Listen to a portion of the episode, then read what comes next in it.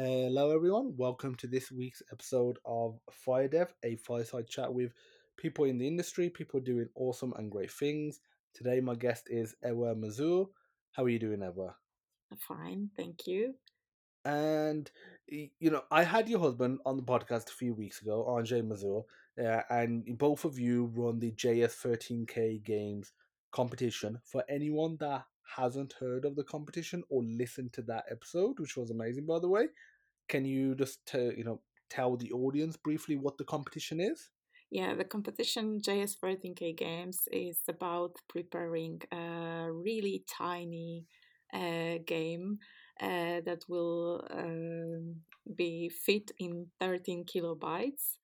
And that's uh, pretty it. That's uh, that's the awesome part uh, about the competition, and it's uh, mostly uh, run by my husband Andrzej Mazur, as you said, and uh, I am the designer, and I'm also a person who sometimes takes part in the judgment part. Um, sometimes I'm I'm the expert who gives the feedback to the participants, and uh, also I'm the one who uh, is preparing cool T-shirts every year that goes to top 100 participants.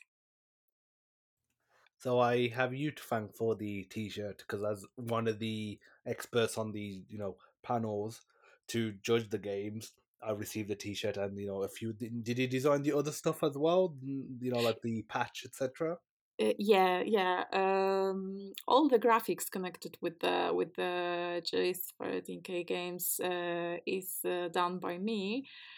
Um, mm, yeah, that's pretty my job to cover all the design part and also give uh, the feedback about the design in games that are submitted. So do you have a background in design or in art or graphic design, for example, or is it just a hobby? Uh, you know, like what is your academic background? Uh, yeah that's that's exactly what, what it is uh, i am um, mm, i have uh, I, I was studying the graphic design and uh, after i finished my study uh, in poland uh, mm, i started to um, work in the as a graphic designer in in uh, some companies uh, for many years, I was working in Samsung, uh, and I was also uh, a graphic designer there, and was prepare. I was preparing uh, designs for games, um, and uh, yeah, I'm pretty uh, much uh, connected with the with the design designing for games. So at Samsung, was you doing design for games or was you doing design for something else? Uh, yeah, for in in uh, in Samsung, I was doing the designs for for games. That was uh, simple games that we were preparing uh, uh, to show. Um, uh, to show uh, developers how they can, uh, you know, uh, use uh, the tools that we are preparing for them, uh, how how they can. Uh, uh, um, sorry, how they can. Um, um, uh, sorry, I, I, I, I don't know how to how to say it. I'm guessing you mean like how they can utilize them, how they can, you know, actually leverage the tools, like examples effectively. Yeah, exactly. That's that's what I mean. Yeah, thank you very much. Yeah, uh, so that was the the deal there, and uh, it was. um you know the uh, really nice background to to get the knowledge what's important in uh, game design um, because we we were preparing um, many kinds of uh, games uh, so in every kind of game there are a lot of um, elements that are common and uh, there are many game design patterns that are um similar in many uh, type of uh, types of games. So this, you know, graphic design that you did at Samsung, is that when Samsung started doing Android phones, or is it pre-Android, the older phones that sometimes used to have preloaded games? Yeah, that was in in times when we were uh, on Android. That was uh, from 2013 till I think 2019.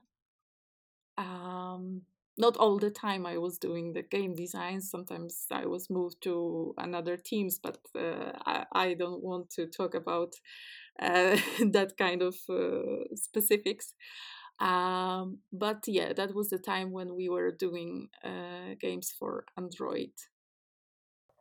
Did Samsung ever publish any of those games, or were they purely as examples for the developers? I'm pretty sure there were uh, some um, some part of games uh, published on uh, forums for developers, uh, but I I really don't know uh, the access to that.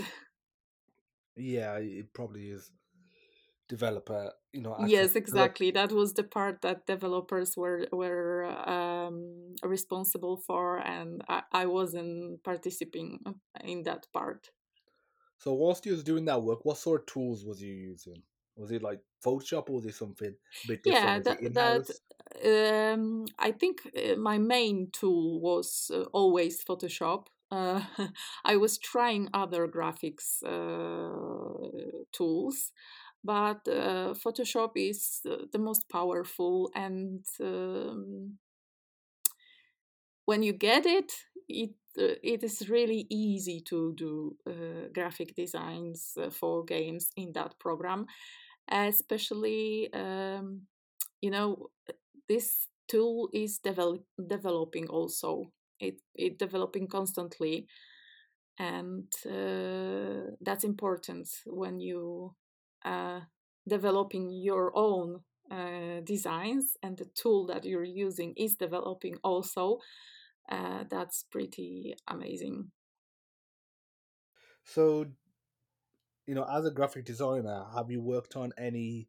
personal projects you know in terms of games uh yeah uh, there is many of uh, other um, projects that I'm into, especially uh, personal.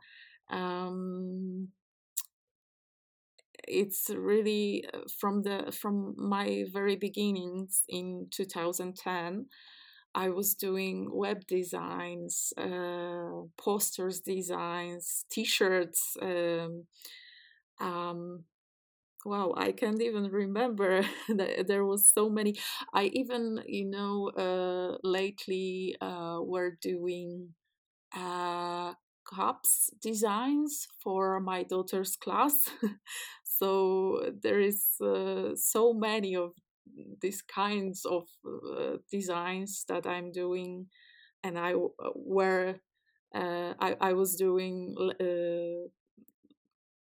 Mm, before that I can't even remember all of them. Okay. And, you know, have you published any games or any of these, you know, pieces of work? Uh, yeah, mm, all games that we were doing with Andrzej are available on our website, enclavegames.com.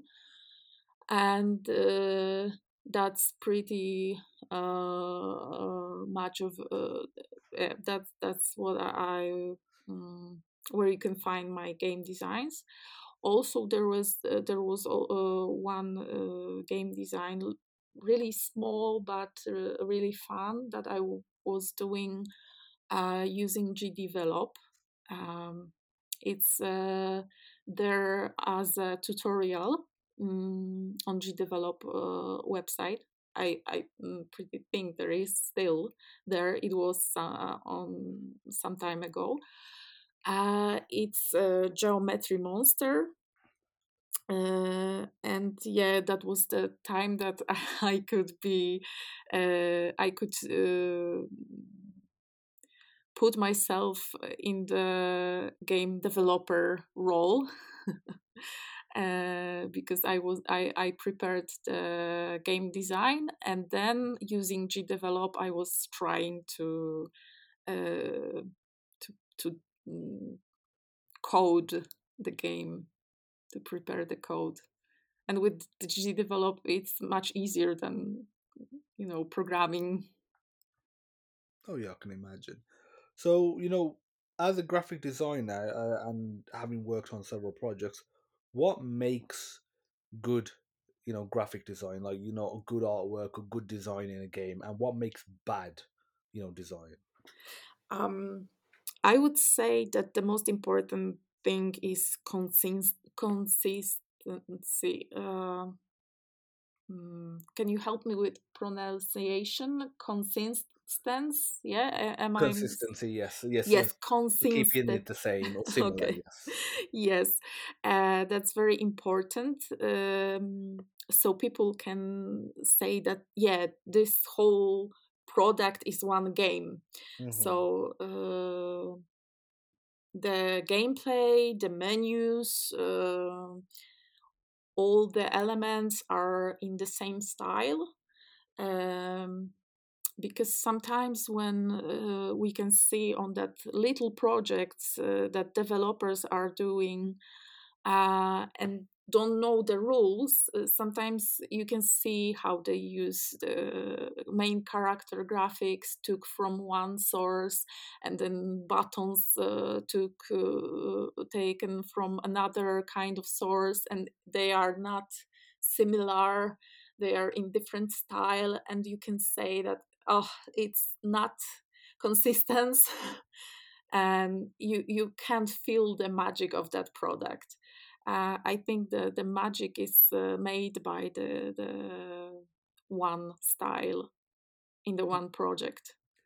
Yeah i know what you mean. I, I, uh, as an indie developer myself I, you know i understand exactly what you mean especially when you're a programmer you don't have access to an artist or you know it's a bit difficult for whatever reason. Exactly. so you might just get one piece of art you might get you know another piece of art and you know individually they you know serve the purpose but they don't have like a similar design philosophy or color scheme and there can be a bit of a you know a mismatch.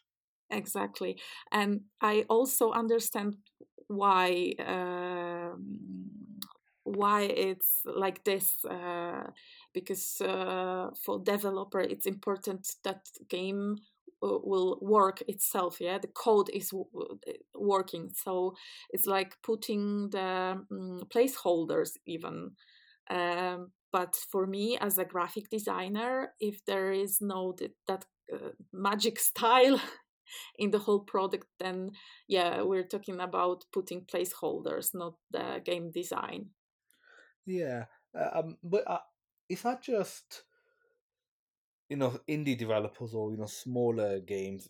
It even happens with larger projects. You would think there would be consistency. With like one, when you have a large project where there's hundreds, maybe even thousands of people that work on it throughout its lifetime, there can definitely be you know inconsistency. I feel like that is just a huge task in itself to keep it consistent when you're at that you know at that size. The game that comes to mind is Medal of Honor from 2010, I believe. The single player used the Unreal Engine, whereas the multiplayer for the same game that was bundled in on the same disc for, on PlayStation 3 and Xbox 360 used their Frostbite engine. So they literally used two different engines you know, one for the single player, one for the multiplayer, and you you could tell the difference. Like the yeah. the multiplayer felt more like Battlefield because Battlefield used the Frostbite engine, whereas the single player did not. And I, I mean, a lot of people liked the multiplayer, so it, it, it's not like that he wasn't liked, but there, there was clearly a divide, and I don't think that's the best experience for yeah. you know gamers and just keeping you know a quality product yeah, it's like you're playing two different games, right? It literally felt like that. Like I said, the multiplayer literally just felt like I was playing a, um, I'd say, a slightly different campaign of Battlefield. It was as if it was closer to having a DLC for Battlefield than it was a multiplayer from the damn Medal of Honor game. Uh, so, so yeah, having the two different. I, don't, I mean, one of the reasons I can think is there was tr- obviously in the early days of developing and pushing the Frostbite engine. Think they was experimenting, but the fact that they had two different engines, uh, yeah, uh, it just seemed weird. And even till this day, fourteen years later, it's still something that when we talk about like a design mismatch and not being consistent, you know, it comes to mind because there was yeah. clear as soon as I played it, I was like, this doesn't feel the same. This feels weird, like not not weird, but because I played the single player first, all of it, then I had to go with the multiplayer. It did feel weird, not in a bad way, but just like you said, not consistent. And then I googled it, and that's when I realized it's there's two different engines. Yeah, that's very interesting. I didn't know about that. But yeah, it's it's like this. And sometimes when you talk about some some projects, you have your expectations, yeah?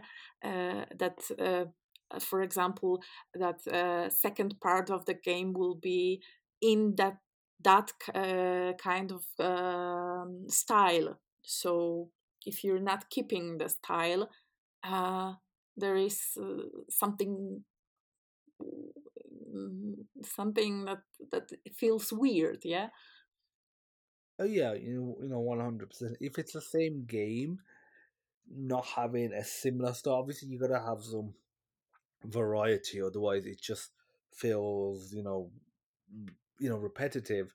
But if it just feels like it should be a totally different game, that's not good either. Sometimes too much variety is actually a bad thing, even though you might think as a developer oh, you're giving a gamer a user more value for their money. What you're giving them is the value that you're giving is just less per Mhm. you know, level or you know per part of the game. yeah So, what examples would you use as good, you know, games that are designed really well and why, and also games that are designed really badly and why? uh, I, I would not i mean um Oh, I, I don't want to ba- talk about uh, bad designs because uh, I mean I don't want to give you uh, particular examples uh, because I'm not that kind of uh, person who was uh, who is talking. Oh, this is bad. This is um, not good. Um, because um, I think in many, even in those uh, games that are not very good designed, uh, you can actually try to find something that is uh, valuable. So it's not only about the design. So uh, if we talk about good designs, hmm. I I wasn't prepared very good to that, but I would say, mm, um, do you know uh, that game Mini Motorways? Oh, that was awesome game. Is That that was on mobile? uh it was uh yeah uh i think it's it's mobile i mean i was playing i, was playing uh, on uh, apple arcade in it um Yeah, the so game. I, I have played that one briefly. I, I know the game and the type of game you mean as well. Yeah. yeah so the the mm, design was so minimalistic consistent for sure and there was uh, this mood and um, i love the games that are even if they don't have uh, too uh, many elements you uh, as a player you know exactly what to do so that is the real minimalism it's not it's as many elements as you need and nothing that you can put uh, uh, add on it. So that kind of ga- games are really good uh, and well designed. Yeah, like i- i- it's definitely difficult to find that balance between giving more, whether it's more variety in the levels or characters or different options in the menu, for example. Because on the surface of it, if we just take customization in a game like options, and especially on mobile, it sounds good on the surface of it that you'll give more options that a user can actually toggle that can that they can actually change. But if they go if a user goes onto the settings and there's literally a thousand different options, one how do you know which ones are really the main important ones?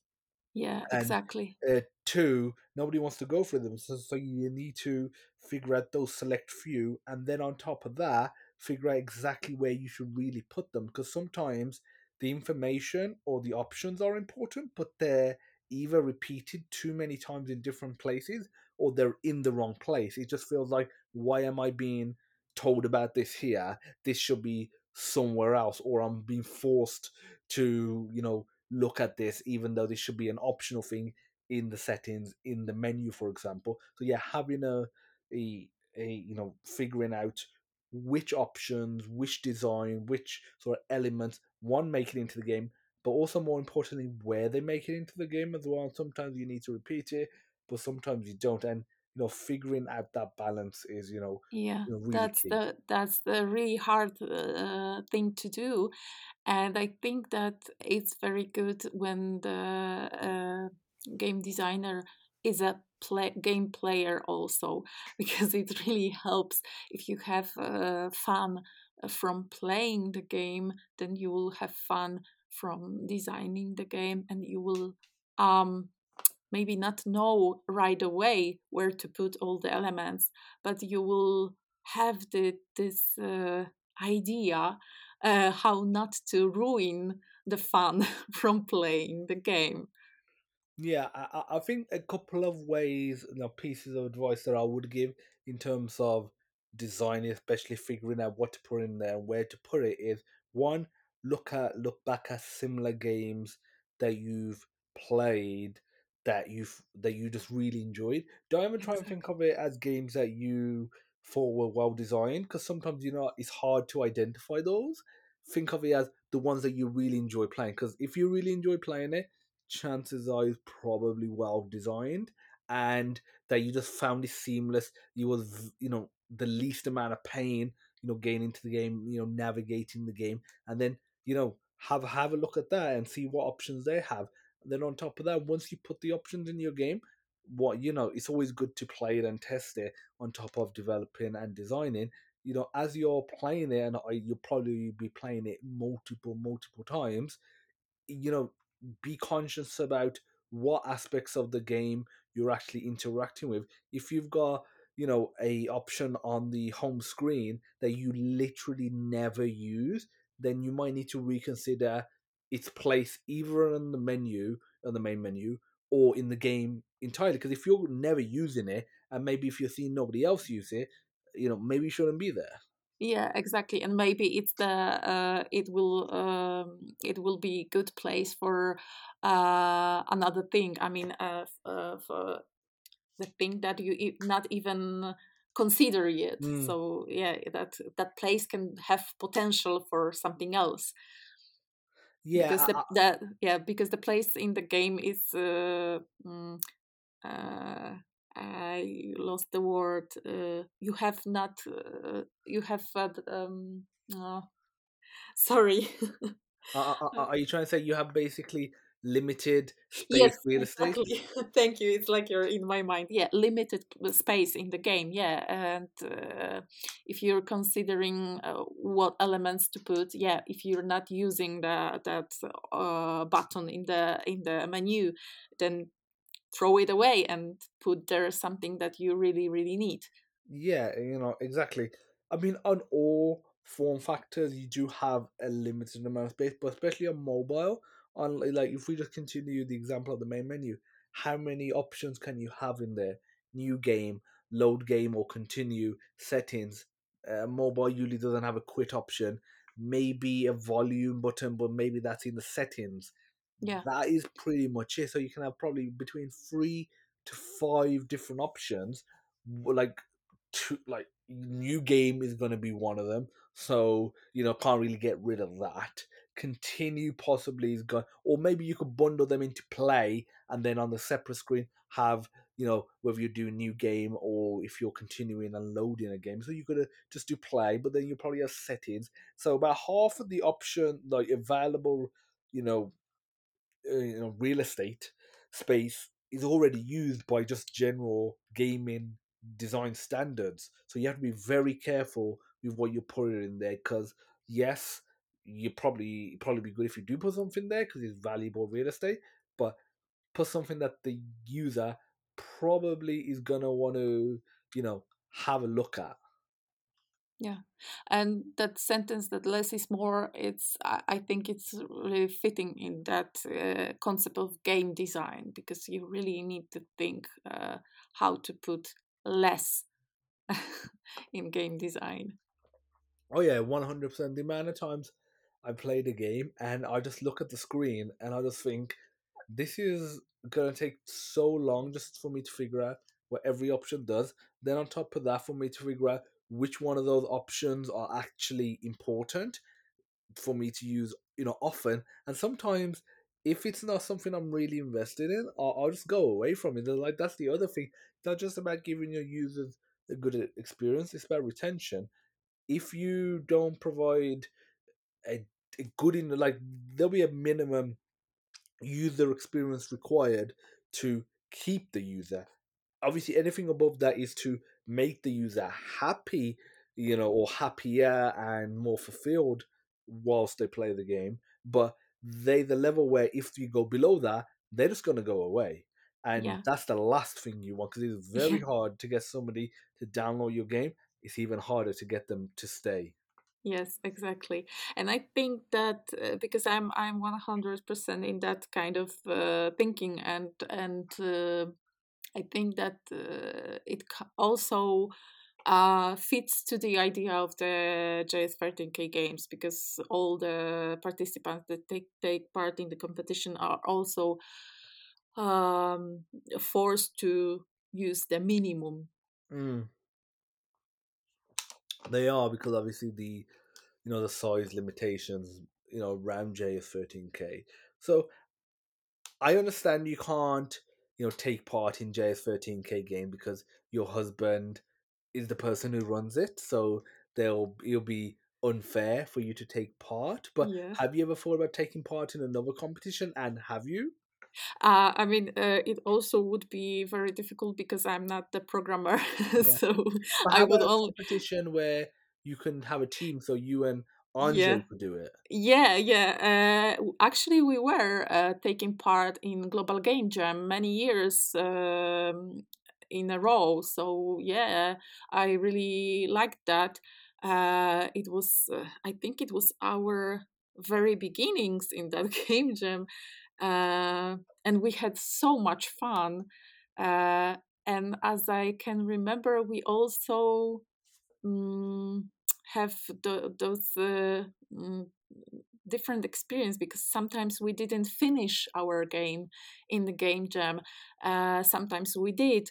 That's uh, how we um, could find out what's important in game jams uh, because uh, when you focus on too many things then it's uh, mm, there is uh, this uh, uh, you you cannot finish the project so so that's where we find out uh, what's very important what's important in game jam in game design in the whole game project Oh yeah, you know, you know, one hundred, you know, percent. So you and Andre, you've got is it one child or two children? uh, one one one kid yeah Well, one child. So as a graphic designer and Andre as a programmer, have you ever made games specifically for your, you know, your child? Yes, yes, we have that one project. Uh, it called uh, Forest Cuties, uh, it started with my graphics for her um, because uh, um, on the side I'm running the Mama Designer PL project that is blog with the graphics for kids. It started when my daughter was born and I came to idea that oh it will be nice to put some graphics to her room and I started to do that I started to put that on the blog so other people could download them. And uh, I prepared a collection of cute forest uh, animals. And when Andrzej saw that, he thought, oh, it, it will be nice to, to put it in, in game. And one of the most uh, um, favorite uh, mechanics of games uh, that our kid uh, liked was the memory game. Uh, you know, where you play with cards, with par- pair of cards, and you're you're looking for those pair that are matching. And uh, yeah, we did prepare the Forest Cuties game, memory game for her, and we published it also.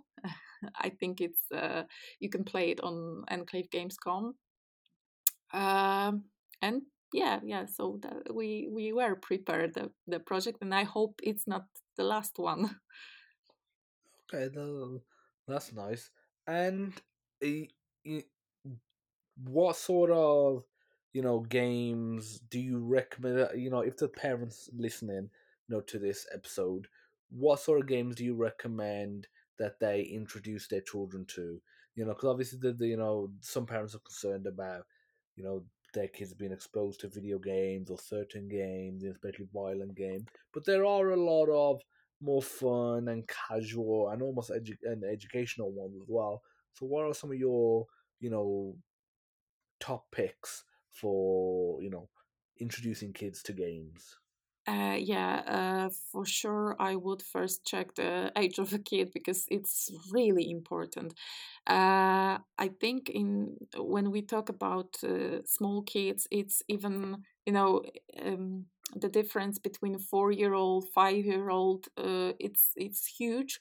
So you will introduce uh, other kind of games to the four year old and other for for five or six or or uh, even older.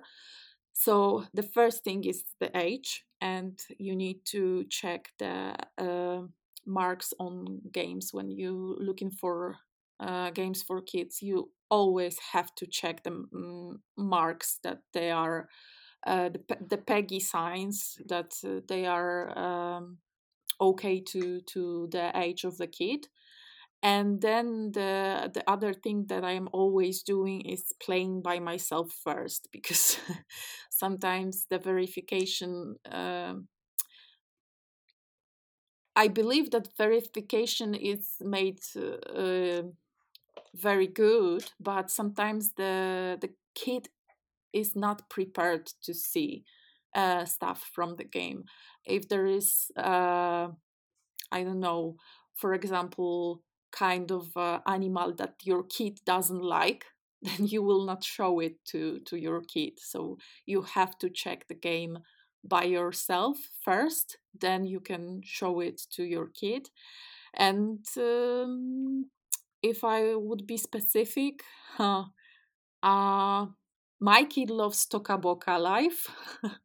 it's actually a very well designed game um, where you can play uh, kind of dolls and you can create your own um, scenario for those those uh, dolls. You can just put them from place to place and that's pretty much it. But in the kids world the the stuff that they can do with that is it's amazing. I mean they can play hours just putting the doll from place to place because they are kids and they have imaginary.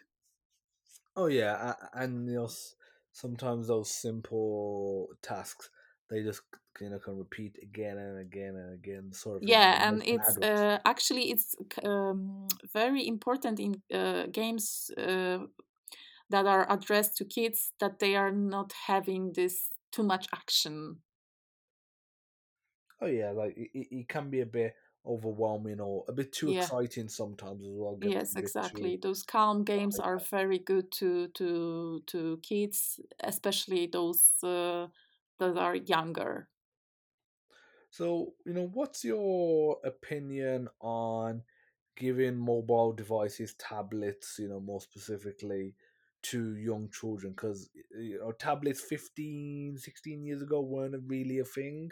Where, but uh, since, you know, the iPad and early Android devices, they've become very popular.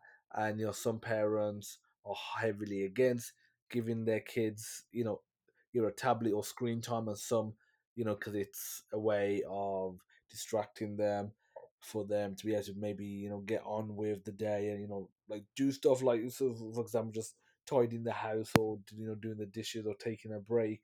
Yeah. so you know what's your opinion on you know screen time yeah uh, perhaps it's not uh, a very popular op- uh, opinion uh, because I'm pro, but it's not that simple. Uh, I really do understand why people are afraid of uh, that kind of thing in the hands of uh, children because yeah it's not kind of toy that you can put uh, left with your kid and just you know let them play. You have to keep the control what they are uh, using it for. And um, also that control cannot be destroying all the play. And that's a very uh, tough uh, task to, to to do because you have to have control and not destroying the play it's balance here it's really it's really difficult to have um, but I think that tablets, telephones, uh, smartphones, uh, computers, mm, they are just in the future, in those kids' future. So we, I think we can't uh, forbid that kind of stuff to them because they're gonna use it anyway. Um, but it's our responsibility to introduce them to this world in a smart way. So show them the possibilities of it, show them that they are only tools, and most important, show them the world outside as much attractive as tablets are. oh yeah like i think it's important showing them that there's you know advantages and then there there's also aspects to enjoy from you know screen time inside especially but then going outside as well. But it's also important to not almost put it as a kind of a chore or as a punishment of you know you know we have to go outside. It should be like we get to go outside? Oh it's sunny it's not raining. We can go outside now. We can play and do things outside or, or if it's raining we can sit inside and we can maybe because you know one thing I'm looking forward when my kids get older. I've got two kids is being able to play video games with them, and you know especially games like you know Mario and Mario Yeah, Kart and and, and you know I'd say a lot of other racing and adventure games. And you know, I think it'd be great to be able to say, you know, l- let's play a co-op game together. Let's play some old, you know, classic game together. You know, something like that to have a bonding experience so that way you get to have fun but you know your kid is also very happy and they get to have fun as well but i think you made a really good point and you know it resonates with how i you know think about it as well is don't ban the actual form factor which is let's say a tablet control the actual content. So you know if somebody if your kid wanted to read a book you wouldn't ban them from reading a book but if all they was reading was you know magazines about fashion or let's say magazines about you know gossip for example you know gossip magazines you would probably say you know that's a bit too much of that. But if they wanted to read you know biographies and maybe some fiction and you know also business books and motivational but you know stuff that's positive i don't think you would say you're reading too much. You'd be like that's good. So i think it is very important to identify what are they consuming and you know act accordingly instead of say oh all screen time is bad or all screen time is good Yeah, exactly. I I am uh, agreeing with you uh, because when you say screen time, it also contains the, uh, for example, a video conversation with your family or uh, searching for when you have kids in the school, searching for some school stuff. So, um, so yeah. Um, you can't say that all the screen time is bad, uh, but also uh, how uh, I, I think they are uh, working on some uh, I, I forget the word when scientists are searching for answers is um, researching? Yes thank you very much. Uh, there are some research uh, that uh, shows that the balance between screen time and the time outside is um, the most important here.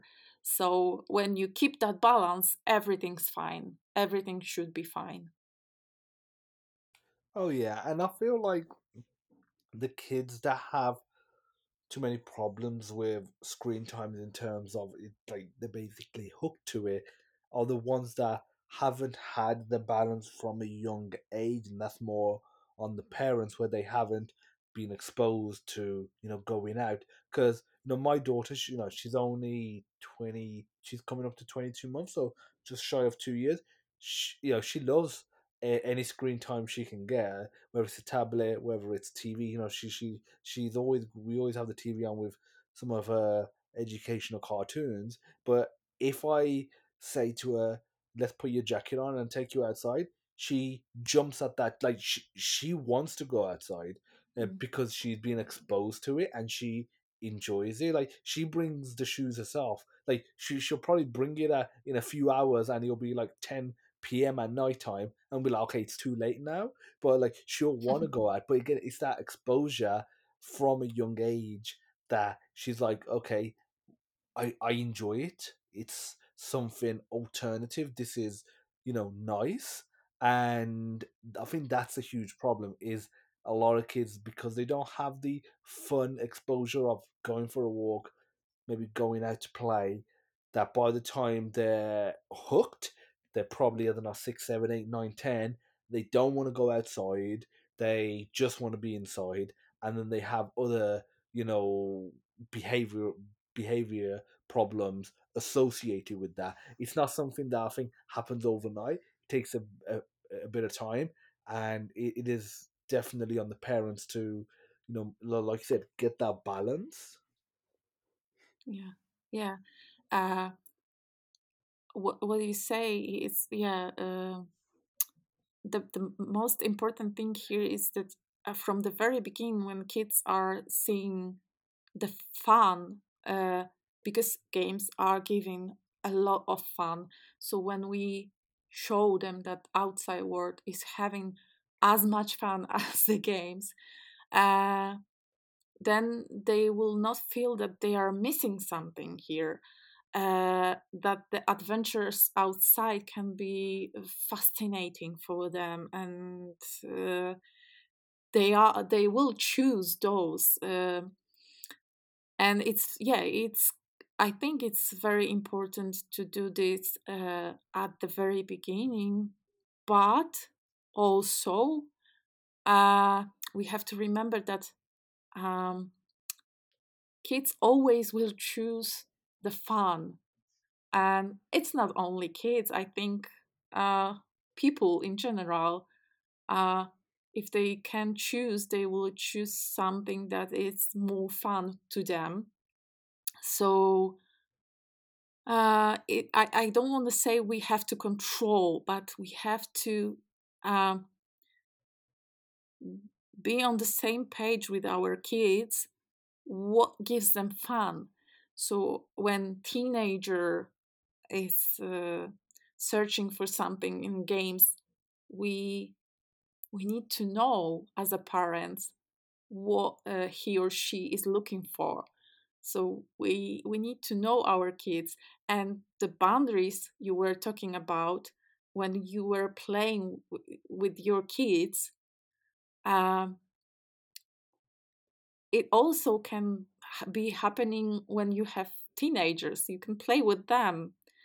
I don't know if they if they would uh, do that um, as uh, you know uh, if they would love that the the kids teenagers would love to play with the, their parents but but yeah if, if we're interested in uh, our kids lives uh, and things that they they interested in uh, then the boundaries are made. So that that's the balance uh, the, pro- the the problem here is not the games. The problem here is to know our kids Oh yeah, and it definitely when you know if you're talking about you interacting with the kids, you playing with the kids, whether that's video games, whether that's outside going to the park, you know, whatever it is, you know, playing with your kids. It, I've mm, pretty much every kid will want to play with their parents, but if they don't get enough of it, you know, enough opportunities, and it's always turned down of you know parents saying they're too busy or they don't want to play. Sometimes I see this in parents where they find the activity that the kid likes boring and they don't enjoy, so they don't want to you know do it.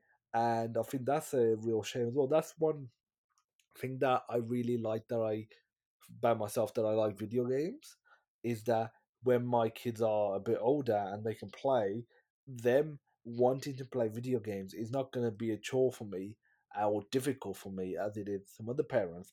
It's going to be something that I'm going to really, you know, enjoy. But yeah, it, it, but going back to my, you know, the point I was making, it, it gets to a point where a kid will just stop asking, like their parent. Because I remember, you know, growing up, like, you know, constantly asking, you know, like you know, my day, you know, play this or play that. And but it gets to a point where if if you keep getting uh, the answer of no, it's just like one, you know what the answer is going to be, so you eventually stop asking, and two, you don't want that rejection. So, it, it, a lot of things, it's take time, good or bad, especially the habits to develop, and you know the you know the situations to form. So you have to understand that and realize that if it's got to that point you you as a parent are probably partly to blame even though it sounds a bit harsh but you know it's just the way it is Yeah, yeah, that that yeah, exactly. I am 100%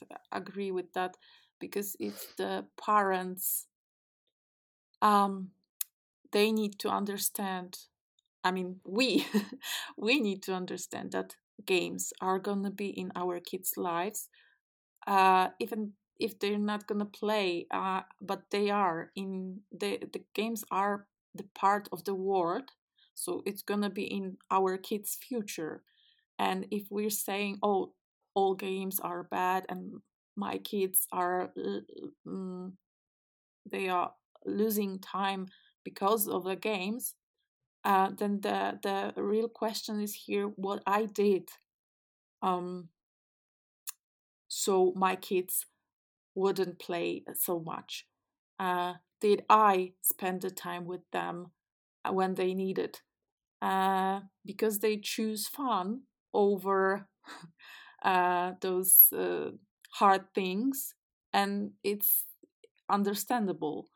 Um, so yes, uh, when we as a parents uh, would discover how to use games in a good way, how to develop develop with by uh, using games, mm, develop the skills in our kids, mm, then we can say uh, that games are good. They are not destroying our kids. Uh, but we have to be aware um, how to use them mm, and that the the fun is also uh, the part of the life and the most important thing is to keep the balance. Oh yeah 100% you know having that balance is uh, i think balance in general is very important and also you know very key. One thing uh you know wanted to you know ask is you know whilst running js13k games with your husband you know you've been doing it for is it 30, is, is it 13 years next year? Yeah, this year edition will be 13. Yeah, yeah, yeah. This year, sorry, it's 2024 because uh, when I recorded with Andrzej, it was, yes. It was last year technically. Yes, exactly. so then we were saying next year. So yeah, yeah, actually this year. So yeah, it'd be 13 years this year. So over a, decade, and you know, having met a lot of great, you know, developers, having loads of obviously winners as well uh, you know, the wealth of knowledge you have in graphic design, the knowledge that Andrzej has you know, programming and all of that combined. Have you ever thought about doing something in the educational space, you know, together and maybe in conjunction with JS13K, especially with the winners, maybe them talk, like creating courses or videos, talking about how to make games because you know obviously the winners have amazing games like for yeah. you know for the time limit and for the form factor of 13 kilobytes. Have you ever thought about something in the educational space like that really going deep into it?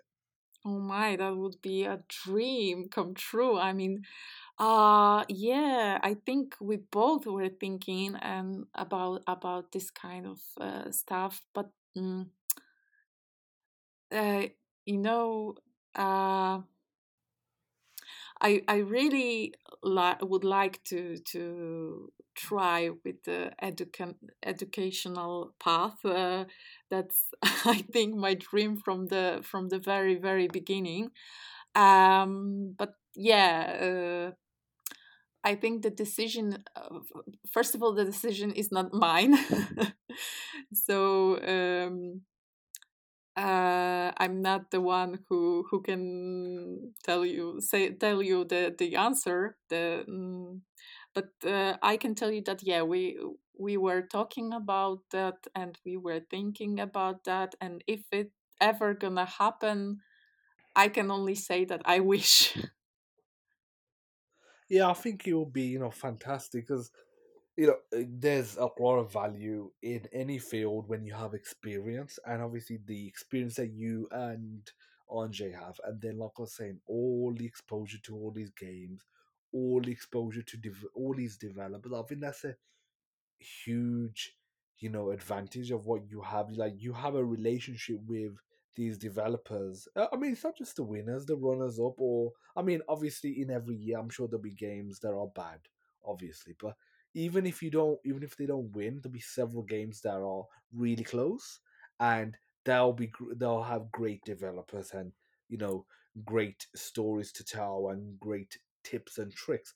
I, I, I think that would just be an amazing you know platform. I, I think it'd be great if you guys made a YouTube channel, or actually uh, maybe you've already got one, but specifically publishing you know educational content. You know, obviously you doing showing how to do graphic design, and then like you know some stuff we discussed. You know, what makes good design, for example, good examples. Then obviously Andrzej doing the programming side. Then getting you know winners on on the pot, you know, on you know the YouTube channel. and Plus, there's exposure for them as well as the YouTube channel grows. They talk about their game, why they chose the technologies they chose, why they chose the design and the you know the game ideas they chose, how they executed it, the problems that occurred. Then maybe if they're interested in doing like a mini few like series of you know making something from scratch, I think there'll be a lot of you know value in that. I think you and Andrzej are in a really unique position, equipped to be able to go ahead with that. So I, I think that's something I would love to see you and Andrzej do.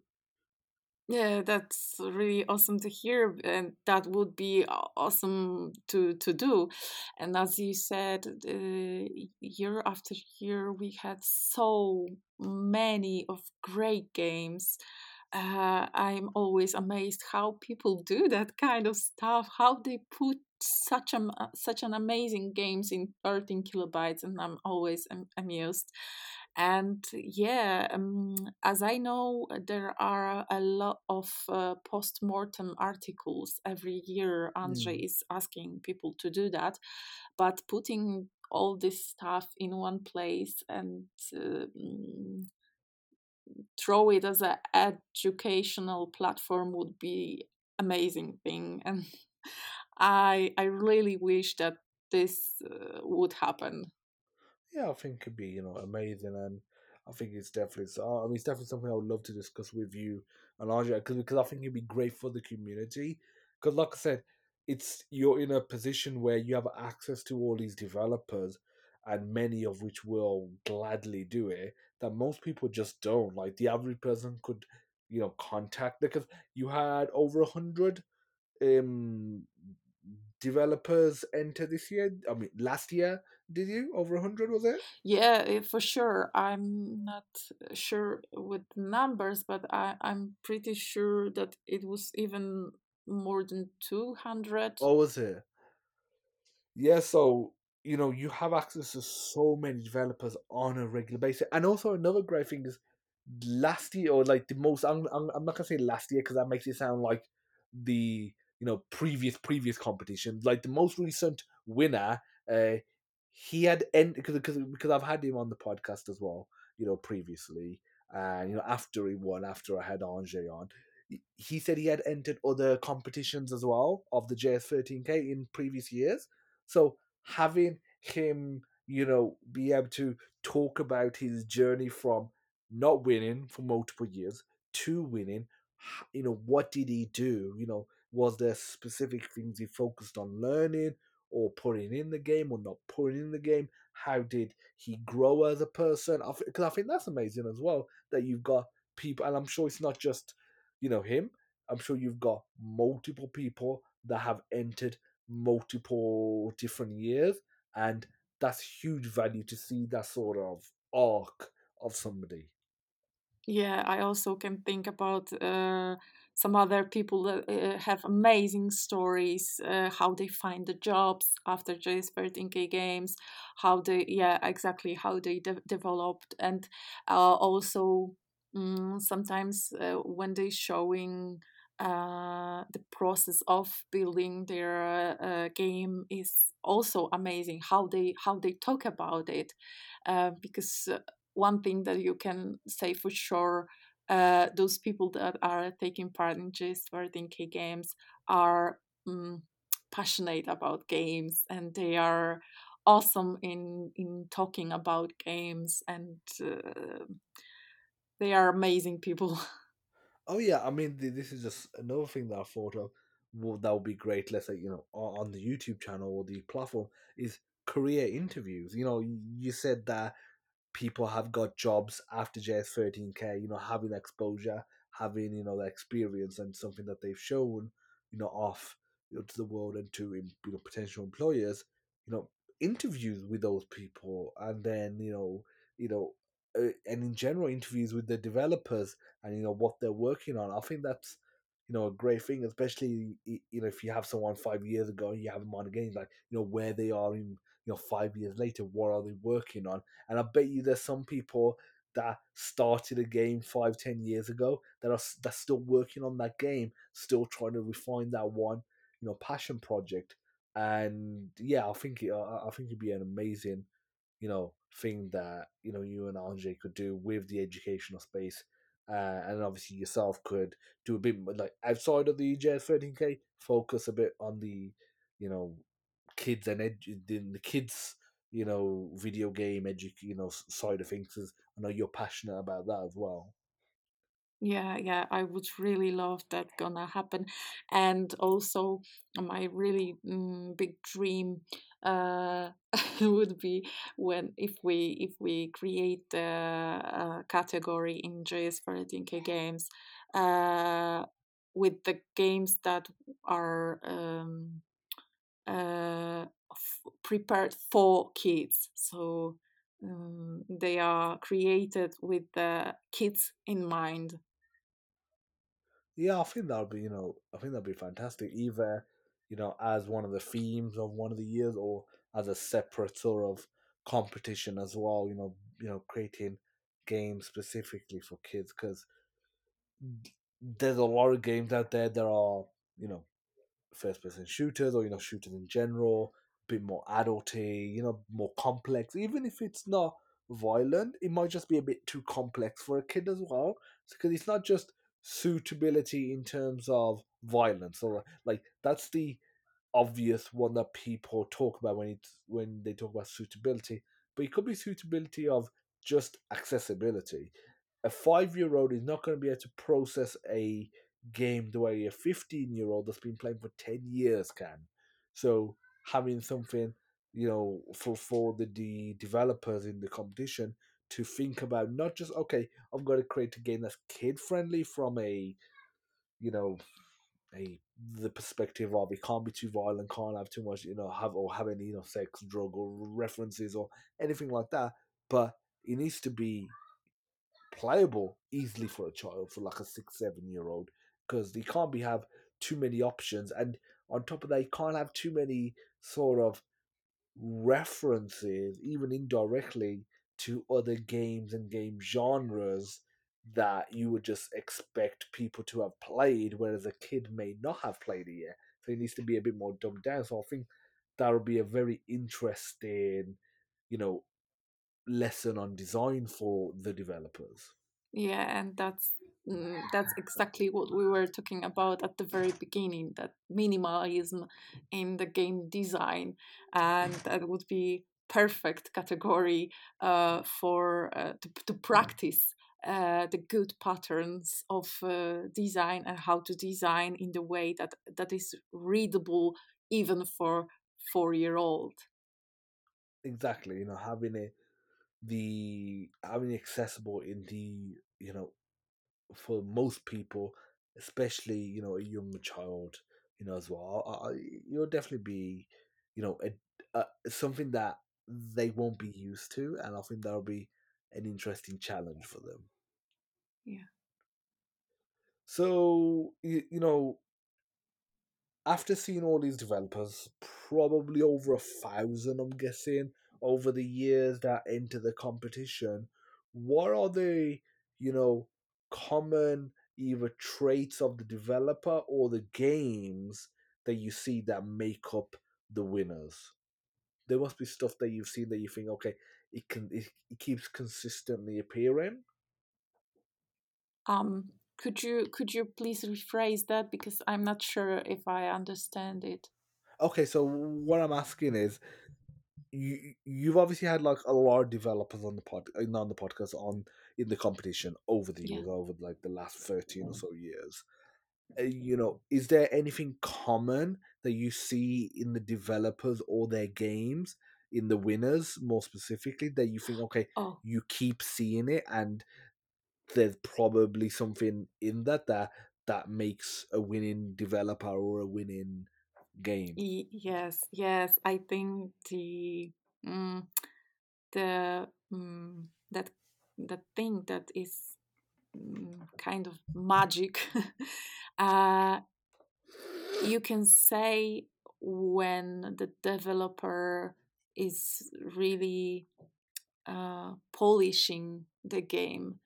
Uh, if the game is not rough, if the game is polished, having this inconsistent and having this every detail um, is um, very well thought uh, that you can feel it and those are those games that are winning.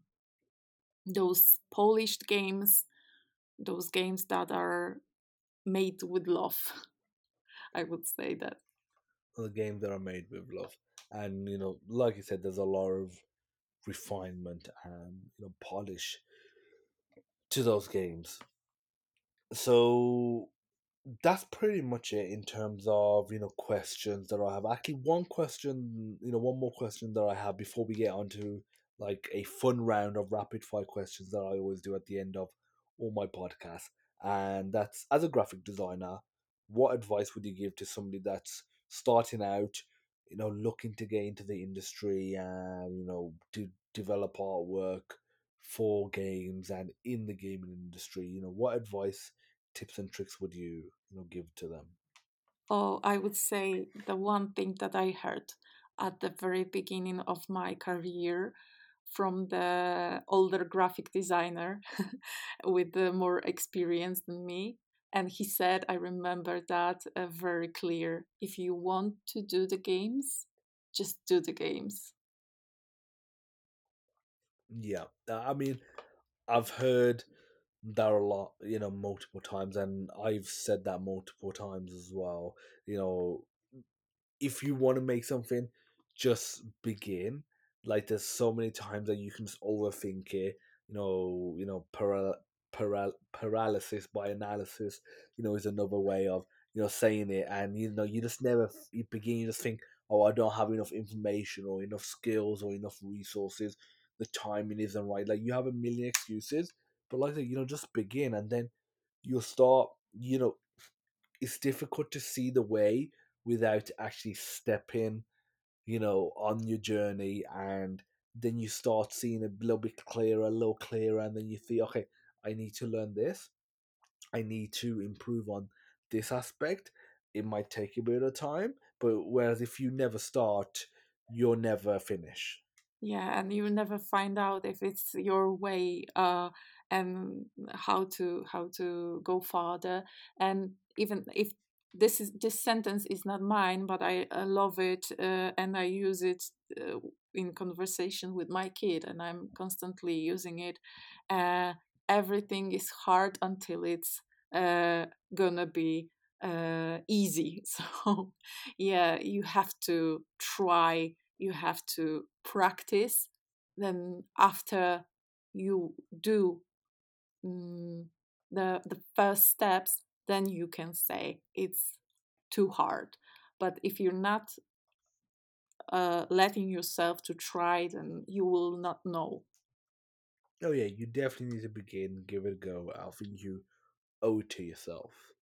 So yeah, I think that's some definitely some great advice. I think that's the, probably some of the best advice you know in general is begin, have a go, and then even if you fail, learn from that failure. And you really haven't truly failed until you actually decide to stop and give up. Then you've mm-hmm. failed. But if you learn from it and improve and improve slowly, just iterate, then you are slowly succeeding.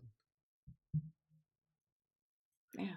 So, like I said, uh, we're doing a rapid fire round of fun questions. Are you ready for that? Um, could you uh, please tell me again what we're gonna do? Uh, so, so it's uh, the last few questions are always a slightly, you know, fun topic questions, and it's just like a quick fire round. Okay, I, I will try. Okay, yeah, I'm ready. Okay, so the first question is: Would you rather have? I I- use you know American dollars as the reference point. Would you rather have half a million dollars a year for the rest of your life, or five million upfront, and why? Um, um, c- could you could you explain me that, please? Okay, Uh, so so, so what I'm asking is, if you was given the option to have either five hundred thousand dollars every year for the rest of your life, or yeah, you can have five million in one payment, and then you don't get any more, you know, from this person. Which one would you choose? okay. um, wow, I never thought about that, but I think I think I would choose the first option, so the payment uh, every year. Um, and why? Because uh, it creates me some kind of mm, safety uh, feeling that I'm mm, that I have uh, money covered and I could do the stuff uh, for a funny stuff for a long, long time. Okay, uh, I mean, you know makes sense because you'll have the consistency of you know the income. So next question is a free parter. What's your favorite movie, video game, and board game? My favorite movie. Oh my god. I think my favorite movie is Extraction. Uh, I don't know why. It's uh, really amazing uh, cinematographic. Uh, the pictures are there are amazing, and it's full of action. Um, my favorite game would be Tetris. I I I love that game because it was with me at the very very beginning of my life. Uh, uh, I think that was the first game I, I was playing, and a board game. I would say mm, we have this game uh, we bought for our kid. It with snails. It calls I think it calls Snail Run something like this. Um, when you uh, actually uh, try not to win. Okay, you try not to in Snail Run. Sounds. hmm, I haven't heard of that one, but I'll Google it. I'm thinking if it's if it's Polish game, it, it's really it's really um, possible uh, that it's Polish game. We for sure we have it in Polish version, so I'm I'm not sure uh, even if I translate correctly the name of it. Um, Is it called Snail Sprint? Or Snail maybe Race? maybe Snail Sprint. I, I don't really know. Yeah, because I just googled it. There's a few that come up with that name that kind of looks like. Is it like literal physical snail pieces and the it's like a grid? Yeah, I think yeah yeah. Yeah, snails pace race or snails race. Okay. Okay, uh, I mean, I'll I'll I'll have a look at that and see you know how that works. I'll watch some YouTube videos. I think that'll be you know interesting. Uh, how old is your kid? Uh, she's now she's eight. Oh my god. Uh, uh, at what age did you start? You know, playing. l- Uh, what age was she able to really play games uh, and um, board games? board games for sure when she was really little. Uh, I even remember that I was uh, when she was two. I was preparing uh, memory games uh, for her. I was doing the graphics and uh, cutting out the cards and mm, giving them giving those uh, to to her. So board games were for sure uh, with her from very young age and I actually I can't can't remember when we gave her uh, the smartphone with the game so she could play by herself but i'm sure that even if she were uh, she were two she was able to watch us playing uh, mobile games so i think it, it was earlier than average kid Okay, yeah. Plus, I got, I guess it's the exposure and the fact that you and Andrzej are heavily into that world of gaming and entertainment that she's exposed to it, so she, you know, you know, becomes used to it effectively. yeah exactly that's that's what happened here and uh, yeah she she knows that this is our job she knows that we're trying to tell her that uh, other kids are n- not having these privileges uh, with with uh, um, with mobile and with with uh, ga- mobile games so um, so she would be aware that that she's in another po- position here. Oh yeah, she's a, like in a very you know privileged position, that's something I want to, you know, make sure my kids are aware that as well. Like they're very lucky to have the toys they do, and you know the life they have and like to, to you know to live in a country that's not war torn and you know there's a lot of things to be thankful for and it's very easy uh, you know as you're growing up and even as adults that you get just you know busy with life that you forget that and you just think that small things are the end of the world when they're really not. So you know what game are you looking forward to? Did you still actively play video games outside of games with your daughter? Um, uh, yes, but only those small games that uh, are actually not having con- continue. Mm, but uh, mm, I don't know. Um, when I was a teenager, uh, I was playing Sims, uh, so I would love to to play Sims again. And I heard that the, they uh, were updated very well. Now it's I, I think Sims Five technology, and I would love to to play that game with my daughter also. So maybe in the near future. Okay, uh, yeah. There's there's always new Sims, you know, DLC or updates or Yeah, new games coming yeah. out. It's and and maybe not with my daughter not yet but i was also uh, on study i was also very much into gta i don't know how to say it in english gtd i don't know yeah. grand theft, grand theft auto Oh, yes, Grand Theft Auto yes GTA. Yeah. yeah so uh, i hope that Andrzej also will uh, want to play that and and yeah i i, I could be able I, I would be able to play it too Oh yeah. Like, are you looking forward to the new Grand Theft Auto Yeah, in yeah. I mean, year? I hope we will have that game. Uh, I mean, I'm always, you know, uh, I'm always watching that Andrzej um is into invest in the games, and then I could play uh, because he bought, bought the game. So I'm like a, you know, person that taking advantages because he he likes the game.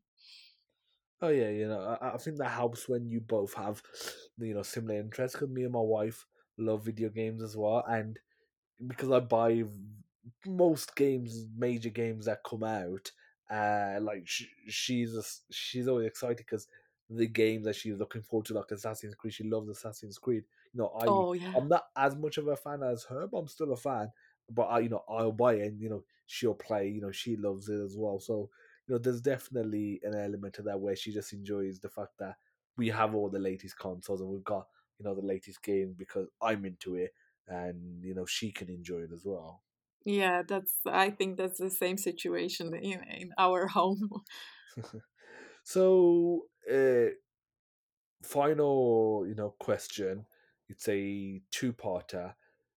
Does money buy you happiness, and why? And what does a good life mean to you? Um, I would like to say no, they not, uh, because yeah, they there are really more important things in life uh, than money. But I would like to think. I mean, I I really like the uh, idea that uh, I have money. Uh, and there are enough uh, of them that I can uh, have a normal life. Don't be aware about the bills. Don't be aware about the stuff to my kid. And if i have that much money then i can find out the happiness in other things. So if i have the, those um, daily routine covered then i can find the, the uh, adventure in my life and i think the adventure and uh, uh, the opportunity to feel things are making us happy. Oh yeah, mm, uh, that makes total sense. Like having you know money does help with you know the freedom. You know, being able to pursue what you want in life, being able to enjoy certain things that you otherwise you know might not be able to. So that's it for all the questions for today's episode of Fire Dev. Ewa, I just want to thank you for coming on to the podcast today. It was a pleasure having you on and hearing about the work that you do at JS13K, you know, graphic design, and just, you know, overall advice for people looking to get into the industry as well. So, Ewa, thank you very much. Thank you very much. It was really nice to talk with you. And I just want to thank everyone for listening to this week's episode of FireDEV. And I'll see everyone in the next episode. Bye bye.